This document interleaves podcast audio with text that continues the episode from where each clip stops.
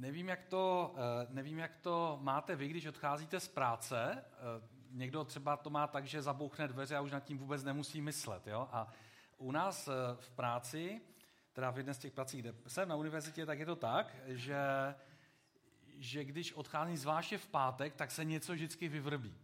A stalo se mi tenhle pátek, že bylo asi půl třetí, přistál mi e-mail z děkanátu a tam bylo napsáno, no, eh, my jsme si vás vytipovali, že asi znáte Boha a potřebovali bychom odpovědět. Teď nám přišel, nebo dneska nám přišel takový dotaz na univerzitní e, veřejnou adresu, e, takový dotaz. A ten člověk, to byl nějaký muž, se doptával, že by chtěl vědět odpovědi na Boha. A zároveň, že bych chtěl ještě vědět, jak je to z biologií člověka. Tak různě obchází univerzity a třeba v mu napsali, že takovou katedru, která by se tím zabývala, že by jako měli odpověď, o čem je Bůh a zároveň, eh, jaké je stvoření a jestli vůbec jako funguje evoluce, že taková katedra u nich neexistuje. A já jsem říkal, no zatr, satr, teď jako tam mají teologickou fakultu, jo? A, takže, a tak to různě objasnil a to poslal k nám na univerzitu. A tak to jako takovým tím systémem padajícího exkrementu dopadlo až k nám na lékařskou fakultu. A, a, a na děkanátu mě vyhodnotili, že prý údajně jako seznám s Bohem, takže bych mu mohl odpovědět. No. A bylo to takové, jako on se napsal, že jako neprofesionální uh, hledač, vě, věčný hledač Boha, jo?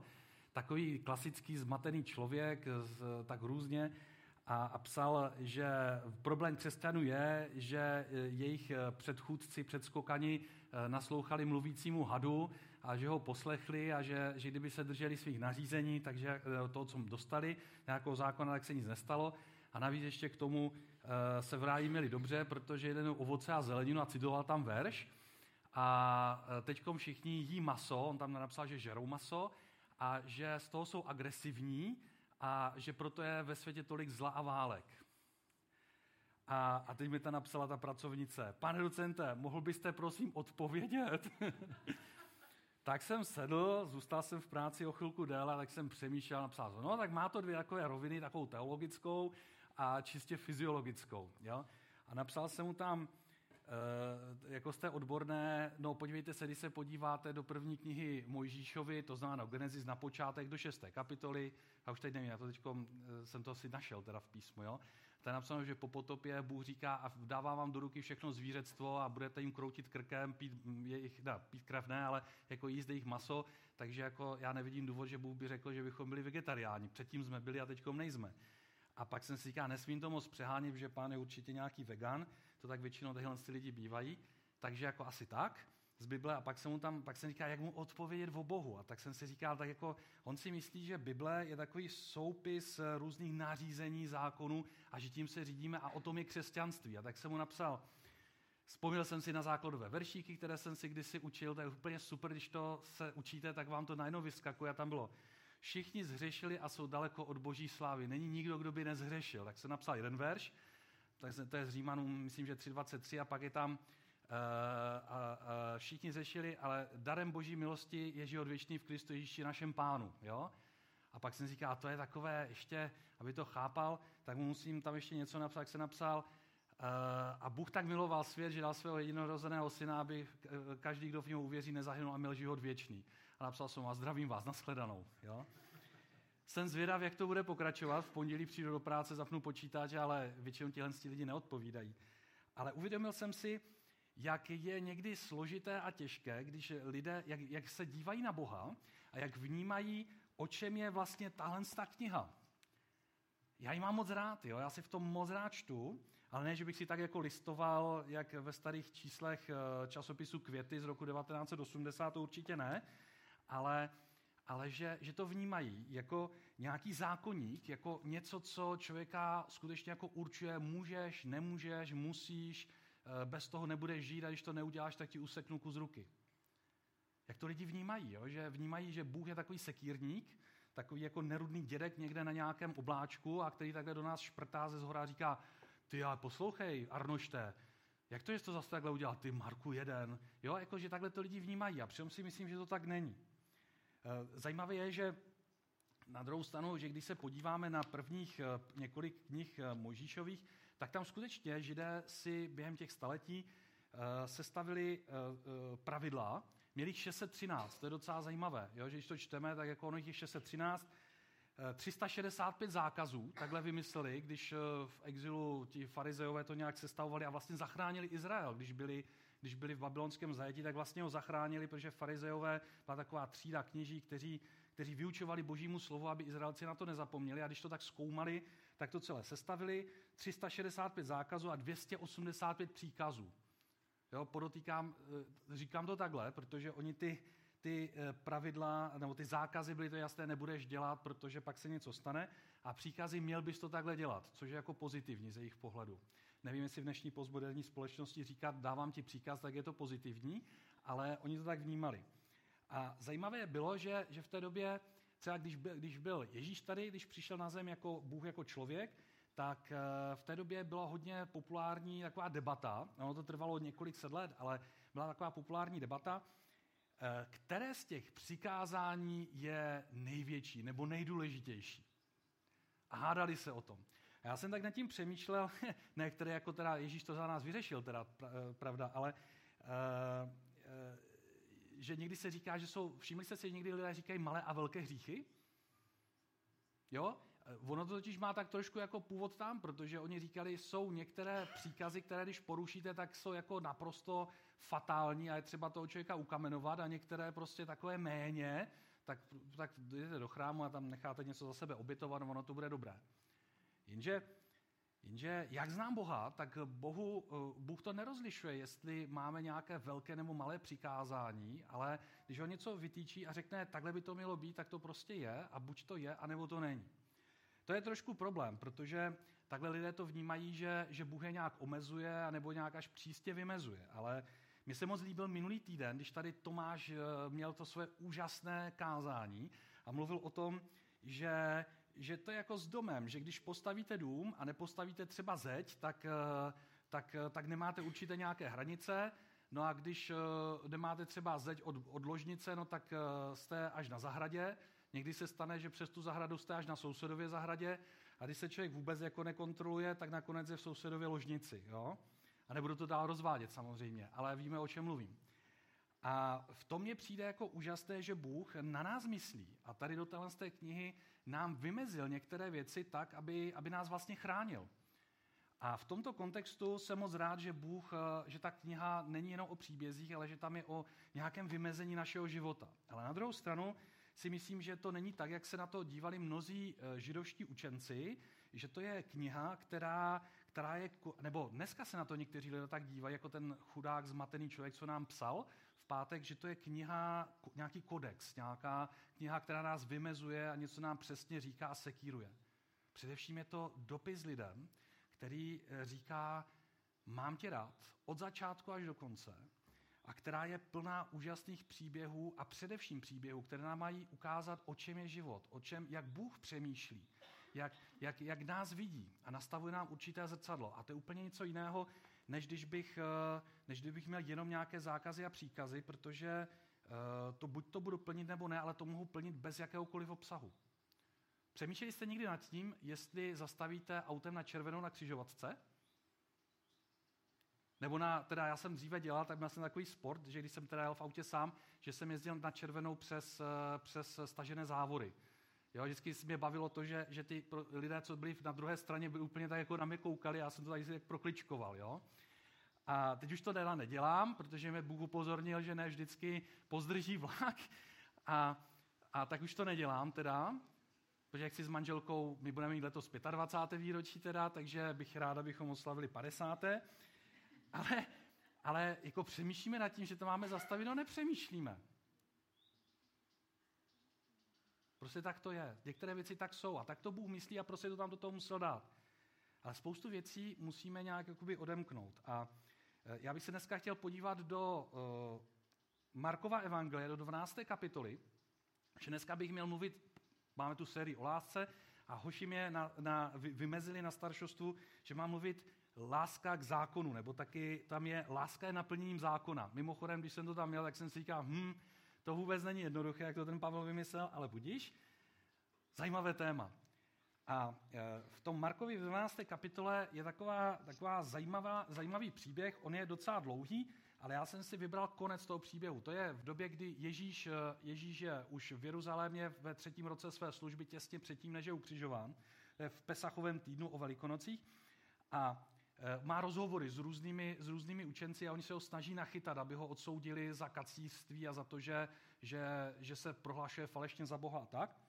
No a e, já bych začal od 28. verše, to je velmi zajímavé. Tam ty rozhovory, tam je řečeno, sledoval jeden z učitelů zákona. Zdálo se mu, že Ježíš odpovídá znamenitě a tak mu předložil svůj problém.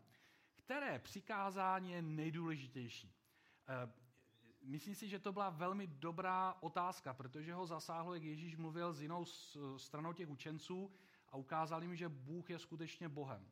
A ho to velmi zasáhlo a tak se zeptal toho učeného rabiho něco, co oni mezi sebou pravidelně řešili, hádali se jak v židovské škole, konec konců byli v židovské škole, tak měli na to právo se pohádat a křičet na sebe, já jsem to absolvoval v židovské škole a musím vám říct, že to je extrémně zajímavé. Moc se mi to líbilo, protože jsem mohl konečně křičet taky a ten svůj naturel takhle do toho dát. A zajímavé je, že oni se nakonec domluví. Jo? Protože se pohádají a rozejdou se.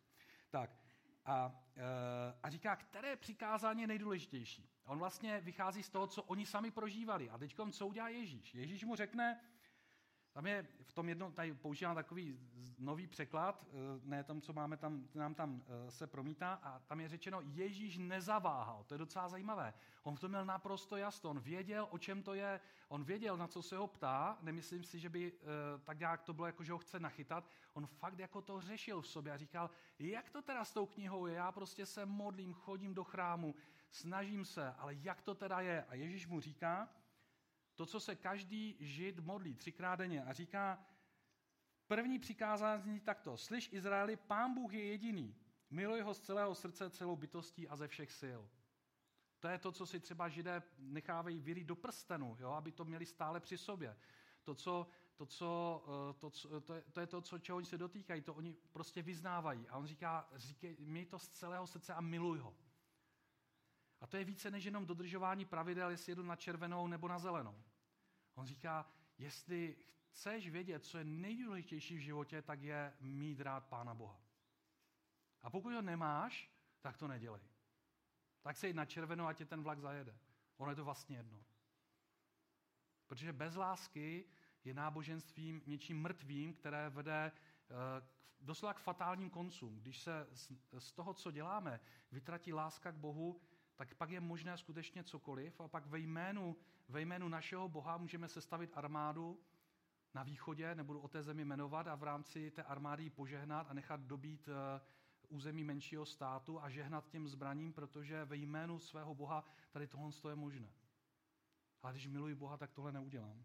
A Ježíš pokračuje, a to druhé, miluj druhého člověka tak, jako miluješ sebe. Nejsou důležitější přikázání než tato. To je úžasná zpráva. Ono totiž jsou dvě věci. Jedna věc je, že mohu milovat Boha a e, mám jednoho přítele, který, který měl celkem problémy chodit do církve nebo do kostela nebo do zboru, protože on říká, no já tam v neděli přijdu a vy na sebe takhle, ale já vím, že naši potom jdou domů nebo chodili domů a doma potom u oběda říkali, no všiml jsi tamté, jo, tam měla ta fakt krátkou sukni. A ten blb, jo, a, jo, a, a teďkom, a říká, a nejstrašnější zlomové v životě pro mě bylo, že, že jsme tak seděli u oběda, naši takhle pomlouvali, koho, kde koho v kostele a cr, cr, jo, a přišel jsme na ten, co ho pomlouvali na návštěvu. Jestli bych jako nemohl, jo. No určitě, bratře, my jsme tak rádi, že jsi přišel mezi nás. To je láska. To je divadlo. Ale Bůh nechce, abychom měli divadlo, ale abychom ho skutečně měli rádi. Ježíš je úžasný a uh, jeden, existuje jeden takový hymnus, který, který o něm byl velmi populární, něco podobné jako je Amazing uh, si Race, ale Grace, uh, taková známá píseň. Můžete si dosadit třeba, když jsme zpívali moji oblíbenou píseň Moc osohům, děkuji za uh, Jana Majákem od Rent Collective, tak byla taková velmi slavná píseň v prvním století, která byla tak slavná, že se dostala do písma. Je v Filipským v eh, druhé kapitole a Pavel ji cituje, protože, protože to byl takový hymnus, který mluvil o Ježíši. A A tam je, ačkoliv byl ve způsobu božím, eh, nelpěl na tom, že je roven Bohu. Nýbrž sám sebe zmařil, vzal na sebe způsob otroka a stal se podobným lidem. To je docela zajímavá charakteristika toho, ke kterému bych měl mít vztah a koho bych měl mít rád. Tam je docela zajímavé, že to nelpěl na tom, aby byl eh, jako, jako Bůh, protože Ježíš ho poslal na zem jako, jako člověka, tak eh, v té řečtině to slovo je harpagmos. Možná ten, kdo, kdo zná literaturu, tak mu najednou naskočí František Filipovský, který toho eh, člověka stvárnil velmi dobře, to je můj oblíbený, se na to dívá na YouTube, Harpagon, ten, kdo kořistí a kdo zajímá. Zajímavé je, že, že, že, že Ježíš nelpěl na tom, aby, aby když někdo něco má, tak aby to ukořistil a vzal. A nebo Eh, co, nebo že něco by, uch, ten výraz může být jako, že něco má být uchváceno, že to prostě bude moje. Ježíš přišel na zem zcela pokorně vůči Bohu a i když mohl mu všechno, eh, všechno patřit, mohl to vlastně ukořistit, takhle stačilo lusknout a přišly by boží armády a všechno by zajmul. Mohl přijít jako slavný vojevůdce. A nebo stačilo ďáblu říct na poušti, OK, tak jestliže mi to takhle dáváš, tak tak jo, tak vlastně to je dobrá myšlenka, že mi nabízí všechno ta království světa. Vlastně to je dobré, protože když já je teď budu ovládat, tak najednou všichni mě poslechnou a zachráním svět. Jenže on přišel jako pokorný člověk, který miloval lidi, protože věděl, že to, co Bůh chce udělat, musí udělat tak, jak udělal. Z lásky k lidem se nechal obětovat, abychom my nemuseli zemřít. Aby nás ten vlak na tom přejezdu, kde Vlastně hřích je něco to, že my se na ten přejezd, o kterém se mluvil, vlastně sami vydáváme. Když to tak vezmeme, tak hřích nám způsobuje nakonec smrt. A vědomě, pravidelně, ať děláme malý nebo velký hřích, ono je to jedno, on je stejný hřích, tak když se pravidelně vydáváme přes přejezd, kde blikají červená světla a říkáme si tentokrát to pendolino tomu uteču, tak někdy mu nemusím utéct. A záleží, jestli mě lízne, nebo jestli se mě udělá sekačku. A, e, a Ježíš tohle to vědomě udělal a postavil se tomu, aby já už jsem si uvědomil, že nemusím eh, tohle dělat. A to se mi líbí, že Ježíš místo toho, aby toho využil a přišel jako nějaký imperátor, tak pokorně přišel, protože mě má rád. V, v roce 1712 mladý Mikuláš hrabě z Cincendorfu stál eh, v, v obrazárně eh, a e, před ním byl obrovský obraz, na kterém byl ukřižovaný Kristus. A pod tím obrazem bylo napsáno, bylo napsáno, to jsem udělal pro tebe, co uděláš pro mě. A když před tím obrazem stál, tak se rozplakal a uvědomil si, že, že jezdí na červeno. A byl to pro něj tak hluboký zážitek v tom Minsteru, dělal se na obraz uh, Dírera, který tam doteďka visí. A to bylo tak hluboké, že odešel o tamtať a on jako jeden z vysoké šlechty začal hostit na zámku své poddané a říkal, vy jste moji bratři a sestry, vy nejste mi nevolníci. A letos, bude to až za měsíc, ale letos je přesně 290 let od, to, od té doby, co se v Ochranově stalo probuzení. Bylo to v roce 1732. A už v roce 1733 dva mladí hoši, kteří byli tady odsud ze Ženklavy, což je tady kousek od Kopřivnice, tak eh, když slyšeli vyprávění eh, o otrocích na ostrově svatého Tomáše a Krištofa v Karibiku, tak pěšky šli do Hamburku, tam se nechali nalodit na loď a dojeli až do Karibiku, trvalo to 11 týdnů a, a odcházejí tam s tím, že my se možná nikdy nevrátíme. A pokud to nepůjde, tak my se staneme otroky, abychom mohli těm otrokům svědčit o Kristu. A tak se stalo. A během následujících dvou let tam přijelo 42 lidí, bratrů a sester z Ochranova a v podstatě všichni zemřeli během jednoho jediného roku na tropické nemoci, na vraždy e, ze strany těch lidí, kteří ovládali ty otroky, ale nastalo tam nakonec probuzení. A během nejbližších 30 let vyšli vyšlo skoro 200 lidí do úplně celého světa. Jenom proto, že jeden muž se setkal s Ježíšem a ten mu změnil život. A můžeš si říct, že to je historie, že to bylo před 300 lety. Eh, ale dneska takhle misionáři odchází. Eh, modlíme se a podporujeme, eh, můžu říct jenom sestru Katku, mnozí vás ji znáte, je v Čadu. A ona, když odcházela před dvoumi lety, tak říkala, já už se možná nikdy nevrátím. Možná mě zajme Boko Haran a, a zabijou mě. Ale já chci přinášet evangelium lidem v Čadu. Kdo odbíráte život víry, tak si o ní můžete přečíst v posledním čísle její, její příspěvek. Bůh mění životy i dnes. Zažil jsem teď takovou věc, když jsem v týdnu šel domů, chodím tak pěšky už 20 let tady na, na, na fakultu a tak nějak jsem šel a někdy se občas modlím a najednou jsem si uvědomil, jak jsem mu vděčný za to, že, že mi dal e, moje děti, které jsou strašně šikovné. Já jsem za to vděčný a že uvěřili v pána a že jsou takhle šikovní. A najednou to na mě tak jako padlo a říkal jsem si, ne, říkal, najednou jsem si uvědomil, že to je z božího požehnání. A tak jsem se musel zastavit, tak jsem tam stál ve stínu, místní spoluobčané tam čekali na tramvaj, dívali se asi, jsem blázen nebo co. A tak jsem tak stál a děkoval jsem Bohu za to, jak, jak, jak je ke mně dobrý. Protože, protože mě má rád, tak nějak jsem to vnímal. Nenechme si to vzít. Nenechme si z našeho vztahu s Bohem udělat náboženství, které je mrtvé a které z této knihy udělá jenom zákazy a příkazy, které ho vyprázdní.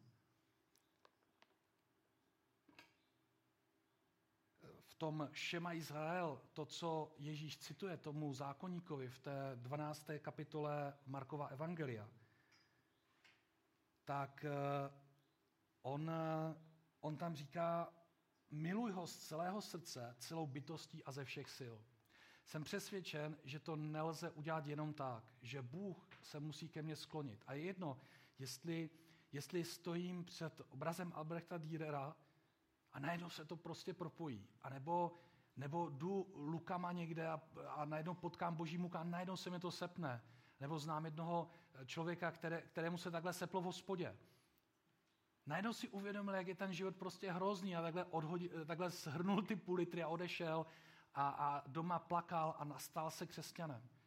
Ale potřebujeme se setkat s Ježíšem. A pokud se na mě díváš, nebo na nás díváš teď na streamu, že tady si myslím, že většina z nás Boha známe, ale pokud se na nás teď díváš na streamu, třeba ze záznamu, tak bych ti chtěl říct, že je teď čas tohle udělat a hledej Boha, dokud můžeš, stejně jako ten muž, který nás oslovil v pátek. Protože když se s ním takhle setkáš, tak Bůh změní tvůj život dobrému a mnohem tě může osvobodit. Protože pokud miluju někoho, tak s ním chci skutečně být. Já jsem si napsal nakonec tři takové věci. Uh, to není nějaký fanatismus, že jsme nějací takový náboženští blouznivci. To je něco úžasného. Být s Bohem je já jsem si, před, jsem si to večer sepisoval, tak jsem, Radka už spala, tak jsem si říkal, jak bych to připodobnil. A pak jsem si uvědomil, no to není jako kdybych měl manželku na 10 minut a pak si šel někam chlastat. A nebo uh, jenom, že děti mám na chviličku. Že je mám jako rád jenom pět minut. No někteří, kdo mají vnoučata, říkají, já tak jsem rád za vnoučata, oni mě půjčí na chvilku já zase můžu vrátit. Oni to mají blbé, oni vracet nemůžou. Jo? A do práce taky nechodím jenom na chvilku, když mě to baví. Pokud věci dělám jenom na půl, pak nemám úspěch. Když byste v práci dělali věci jenom na 10%, tak vás propustí. A nebo pokud vás nepropustí, tak jako a máte za to 60 tisíc měsíčně, tak chvála Bohu, jako máte dobrou práci. Ale myslím, stejně by vás to nebavilo. Když budu se ne, nebudu věnovat manželce, tak se mi manželství rozpadne. A když ztratím zájem o své děti a budu na ně kašlat, tak je ztratím. A když budu s Bohem chodit jenom velmi málo, tak ztratím s ním vztah. Ale zase se vydám na červenou přes ten přejezd. A dříve nebo později to nevíde a pendolino se mi udělá sekačku. To je tady. Ale když eh, zůstanu v hříchu a umřu s ním, tak jediná alternativa je peklo. Ale Bůh ze své lásky poslal svého syna, aby každý, kdo v něho uvěří, nezahynul, měl život věčný. A ta kapitola pokračuje dál, protože on miluje Boha, eh, teda miluje lidi a proto s nima chce být a chce jim dávat lásku. Tak dovolte, abych se na zájem modlil. Pane Ježíši, prosím tě o to, aby si nás tak eh, pomohl nám udržet ten vztah s tebou. Víš, že jsme někdy takový nesnesitelní, že to je někdy složité. Prosím tě, pomož nám, abychom mohli chodit s tebou. Abychom tě měli opravdu rádi, aby to bylo tak, že ze své, celé své síly, z celého svého srdce, z celé své duše tě máme rádi. Volám k tobě, abychom stejně jako před těmi třemi lety mohli zažít to, že pane, ty proměníš srdce a vyšleš lidi na žeň. Prosím tě, učin to z naší círky s každým z nás. Pomož nám to udržet, abychom do posledního dechu tě milovali, tobě sloužili a byli ti, kteří jsou lidem milí, protože tebe milují, tebe znají a ty skrze ně jednáš. Amen.